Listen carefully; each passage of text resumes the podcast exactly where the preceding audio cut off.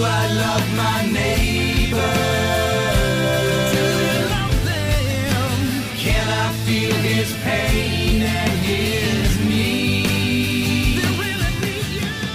Welcome to Freedom to Choose, brought to you by Just As I Am Ministries, giving hope to people caught in the devastation of addiction. In this series, Questions I'd Like to Ask God, Rich Kallenberg shares 10 messages about God who loves you more than you can imagine.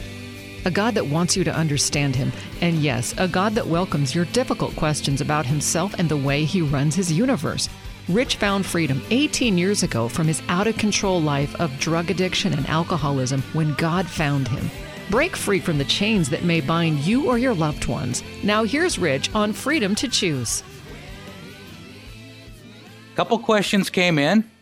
Okay, I mentioned that in speaking of the drug that I was on, that it made you 12 times, there was 12 times the uh, normal amount of dopamine generated in the brain uh, with this particular drug. So you became 12 times higher than you would on your best day. You felt 10, 12 times better. And so the question is once one experiences one of these 12 times highs from a drug, will any of those one time or two time highs, in other words, normal life pleasure, see, normal life pleasure is 100 units of dopamine. Uh, when you're high on methamphetamine, it's 1,200 units of dopamine. So, will the one or two time highs from life ever again satisfy? People, that's why drugs are so addictive.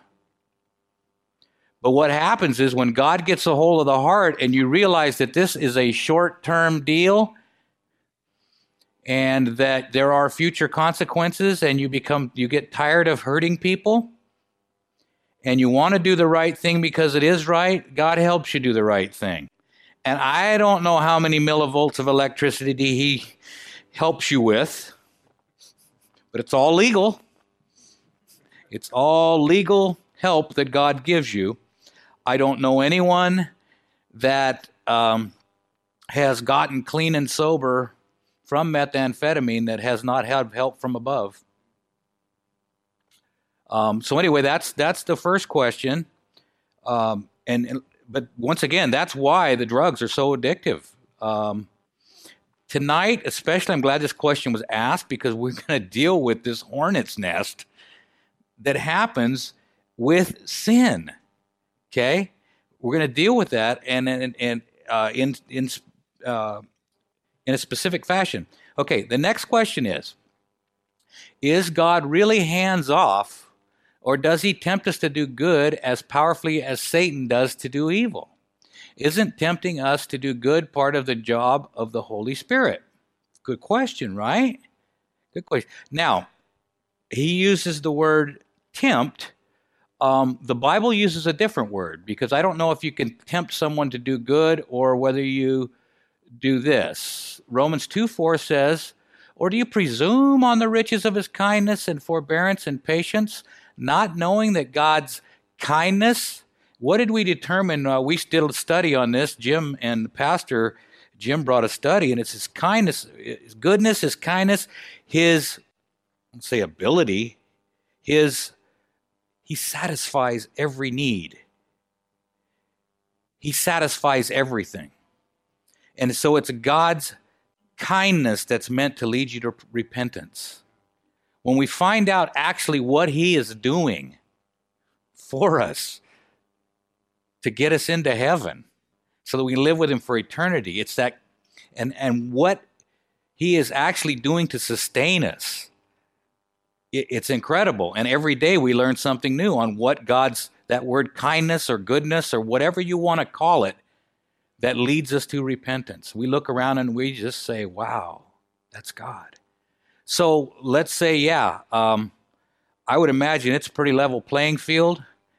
And I would think that God's, we cannot make the devil more powerful than God because he's not. Jesus says, I could call 10,000 angels to my side. We have the resources of heaven to call upon. The problem is, we don't call upon them. God is not willing that any should perish. He doesn't want any of us to die. So let's call on those resources. Okay, so let's look at uh, one more set of facts that we probably didn't know. I didn't know. Maybe some of you know. More than 20% of adults in America, or one in five, took at least one prescription medication to treat psychological and behavioral conditions such as depression and anxiety in 2010. This included more than 25% of women, or one in four. Dr. David Muzina, a, uh, a psychiatrist and a national practice leader of the Medco Neuroscience Therapeutic Resource Center, notes that there has been a significant increase in the use of prescription drugs to treat psychological disorders. Dr. Muzina also pointed out that events in the past decade or so have been highly stressful, including 9 11 terror attacks, two wars, the current economic recession, and of course, all the stuff that's been happening very recently. Uh, it just, there, there's a lot of stress, there's a lot going on. This could lead to higher numbers of people seeking help for psychological disorders. The prescription drugs that Medicare patients most often abuse include powerful painkillers like OxyContin and Vicodin. These two drugs were involved in 8 out of 10 cases where patients visited multiple doctors for prescription, commonly referred to as doctor shopping.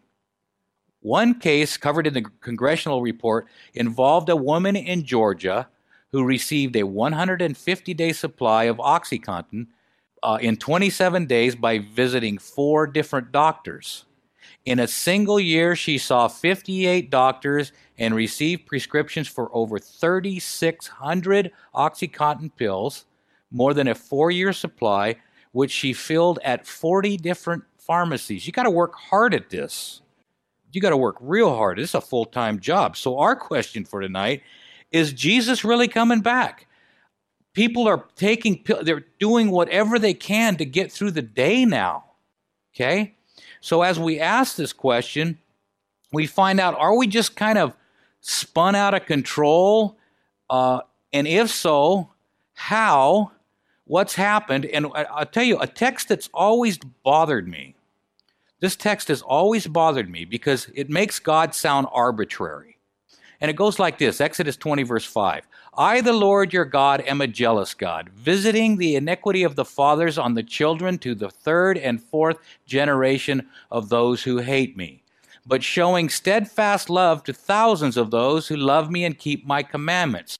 So you love me over here, fine, but cursed be those over here. It sounds really kind of arbitrary. In fact, you know what? Cursed so bad that I'm going to go down three and four generations visiting the iniquity of the fathers on the children to, to the third and fourth generation of those who hate me. Doesn't sound fair, does it?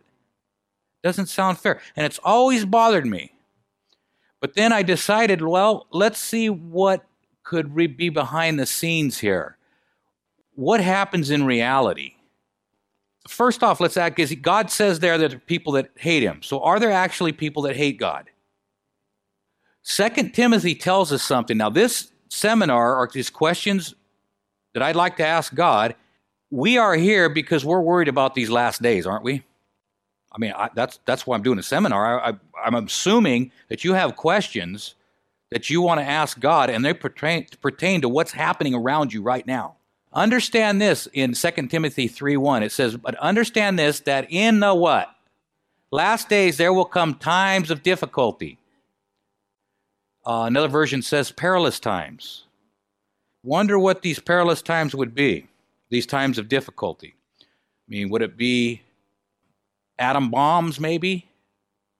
Would it be earthquakes? Would it be tornadoes, maybe? What do you think these times of difficulty would be? Let's, let's continue. For people will be lovers of self lovers of money, proud, arrogant, abusive, disobedient to their parents, ungrateful, unholy. Do we see this going on now? Heartless, unappeasable, slanderous, without self control, brutal, not loving good, treacherous, reckless, swollen with conceit, lovers of what? Pleasure rather than lovers of God. So these are very perilous times, but it has to do with what's between the ears. Yes, there are people that hate God. There are. But there are people that love him too. Now, in the context of the end times, let's look at those that love him. Right down at the very end of the Bible. Okay? Blessed are they that do his commandments, that they may have right to the tree of life and may enter in through the gates into the city. So you have those that do his commandments, and they're blessed, and they may enter into the city. But the next verse says something else. It says, outside are the dogs and the sorcerers and the what? Sexually immoral, murderers, idolaters, and everyone who loves and practices what? A falsehood. What's a falsehood? It's a lie, right? So, what would cause someone to want to be sexually immoral? What would cause someone want to want to lie?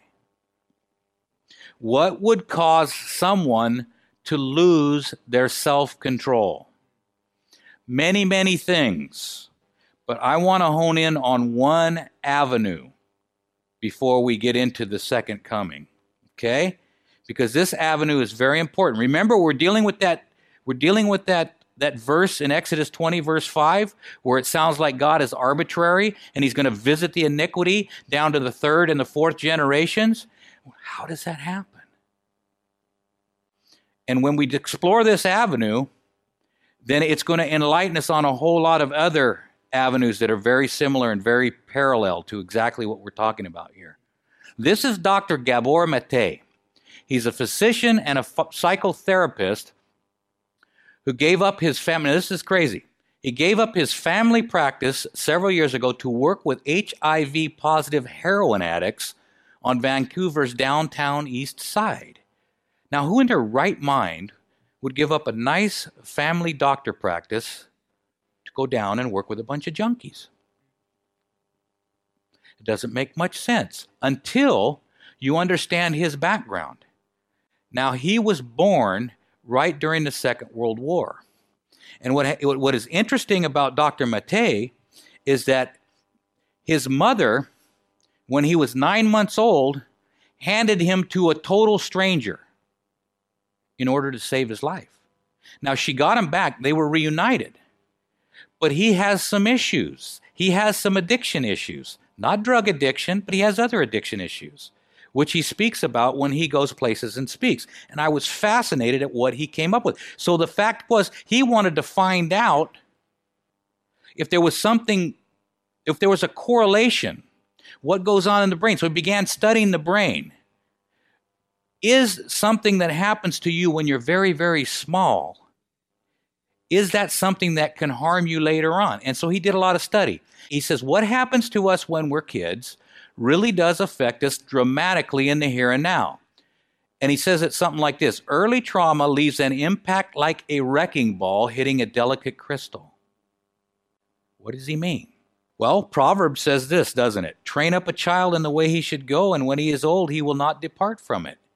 So there's something that we can do if we do it right. When the person gets old, he will not depart from that. There's something going on between the ears. If we do it right, it's good. But what happens if something goes wrong? What happens physiologically if something goes wrong when we raise that child? Well, Michelle was talking about or uh, last night about endorphins. What endorphins are is endogenous morphine, okay? They resemble opiates in their abilities to produce pain relief and a feeling of well being. And remember, she was talking about laughter and how that actually reduces pain and how laughter makes you feel better and, and the endorphins get released and everything is good with all this laughter. But they're also called the love chemicals, these endorphins. In other words, when a child is from age zero to age three, that's when this and, and, and the mother looks in the child's eyes and they make a bond, they make contact, and the, and the mother is nurturing the child, the brain is developing that way and it's correct. But if the child is neglected, let, let me explain here. First, endorphins, you have what in your brain? You have opioid, opioid receptors in your brain. And that's why when we take opiates, they mimic the endorphins, okay, and they kill pain. Okay? In other words, they take the place on the receptors that the endorphins would, the opiates do, but they kill pain that way. Now, what happens is this part of the brain needs to be developed right in order for us to deal with pain. And if it's not developed right, then a person will want to take painkiller. Now, you can take a child and you can you I don't recommend this, but this is what will happen. If you were to blindfold a child from zero, age 0 to age 5, that child would be blind for the rest of its life because that part of the brain would not develop. And we'll explain this a little bit later, okay? We'll explain exactly what happens in brain development, but it's very important. Uh, so, that being said, you have two kinds of memories, okay? You have an explicit memory, and that means you can recall, but you have an implicit memory. And so, some things that may happen to you, whatever, when Dr. Gabor Mate was handed to that woman, that total stranger, it broke a bond. It broke the bond of those love chemicals that were developing with his mother. He doesn't remember that. But there is a lack of brain development there that happened. Okay, just like blindfolding the child, and we'll, uh, we'll explain it a little more. Implicit memory is the memory that you that your brain remembers, but you don't. In other words, there's emotional scars, you don't know how you got them. Okay, basically. What he found was out of out of all the women that he is all, out of all the women that he treats at his facility, 100% of them were sexually abused as a child. 100% of the addicts in his facility were sexually abused as a child. That's what he found. He said that there was a boy, um, a man there, who, when he was a small child, his babysitter was a dryer.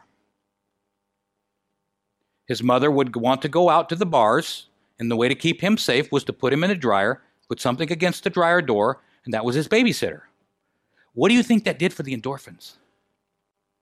What do you think that did for the brain development? What happens to the child whose natural painkillers aren't developed properly when that child is not nurtured? What do you think happens? He or she tries to find something to kill the pain because their pain killing mechanism is not working. Now, the interesting thing is, they found when they've done tests, you do when you inflict physical pain or emotional pain, the same part of the brain lights up. In other words, your brain cannot tell the difference between physical pain and emotional, emotional pain. Even though your body can physiological, physiologically feel it, your brain, the same parts of the brain lines up, lights up, okay?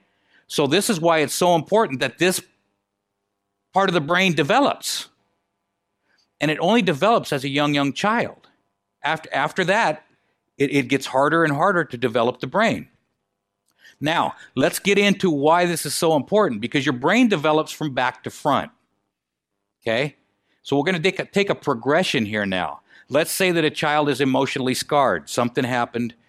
Uh, some, and, and, and believe me, I, okay, before we go any further, I want to make a disclaimer.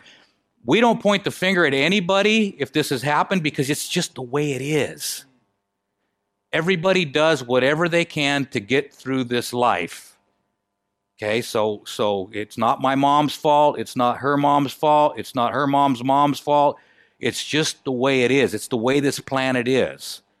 And what we're doing is we're answering that question, visiting the iniquities down to the third and fourth generation. Okay? So now the brain develops from back to front. Okay, this is age five, this is age 20, and um, sometimes up to age 25. Now, what this means, it's very important, okay? This means that the portions of the brain that deal with emotion, memory, learning, motivation, and judgment are the last to develop. Okay? They're the last to develop. As such, they are the most deeply affected by alcohol or drug abuse during the ages 12 through 20. That's oftentimes when a child will find their new painkiller. You understand what I'm saying? So if this child has been abused or if this child has been neglected and this child is looking for painkiller, it's going to find the painkiller at the exact time when judgment, emotion, and all of those qualities that make you a logical human being at that exact time it's going to take place. Okay? That's when that's being developed. Now, Jay Giedd, a neuroscientist at the National Institute of Mental Health, reported around puberty and on into the adult years is a particularly critical time for the brain. Now, he calls it sculpting. Because this is what's really interesting, and this is why it's so important that we understand this. Because something, something happens inside the brain to children as they develop. Now, notice what happens for brain sculpting to take place. He compared the human brain in the years of puberty to an unformed block of granite ready for the artist's hand. Okay? Now, which artist is going to form this unformed block of granite? The art is created by removing pieces of the granite. And that is the way the brain sculpts itself. The Advances come from actually taking away and pruning down certain connections themselves. What does this mean? What does it mean? For example, if a teen abuses alcohol, the neural connections associated with memories and experiences related to alcohol abuse are the ones that are strengthened. Are you with me? The memories, Everything that went on when this child was abusing alcohol is strengthened in their brain. Meanwhile, by the same token, the neural connections damaged by or not used because of substance abuse, in other words, those related to learning or judgment, for example, are pruned and not strengthened. So, in this critical time when the person is supposed to be learning and their brain is supposed to be, be developing judgment, if they're high, the memories associated any any memory any all the terrible things you do when you're high all of the craziness that went on in an abusive home all of that stuff gets strengthened in the brain while the learning and the judgment and the emotions gets pruned because this person number one if they're if they're self-medicating they're not living life on life's terms and if you're not living a life on life's terms when your brain is developing it gets pruned see so that so so a child that is neglected when he's real small and then becomes an addict to kill the pain gets a double dip on brain damage, visiting the iniquities down to the. Now, how do you think this child is going to raise his child? You understand what I'm saying? Now, this is the, the, what we're using here is drug abuse, but it happens in any number of things. If it's sexual abuse, if it's anger, if it's physical abuse, whatever the condition is, visiting the iniquities on down, and it is a tough cycle to break. And it all happens between the ears. It all happens between the ears. And this is what we end up with children on the street trying to kill the pain.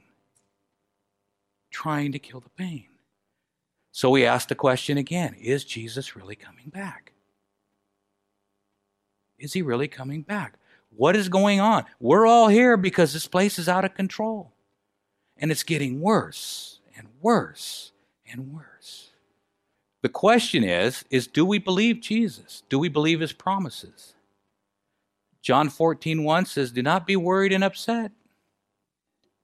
Anybody worried and upset? Yes or no? Nobody's worried.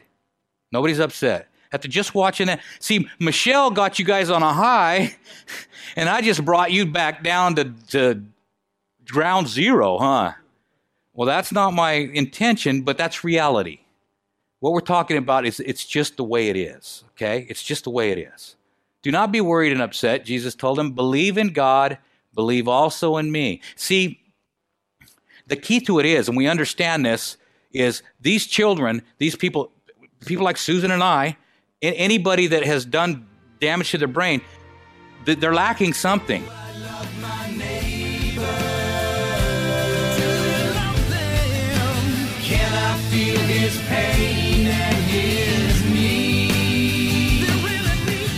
Thank you for listening to Freedom to Choose and this series, Questions I'd Like to Ask God.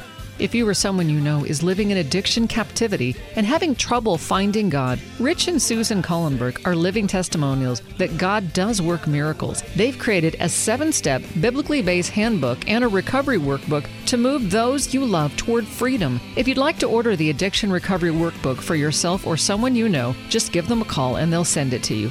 916 645 1297 or go to justasiamministries.com. As a nonprofit, they're supported by people like you. 916 645 1297 or justasiamministries.com. Thank you for listening, and remember, you can do all things through Christ who strengthens you.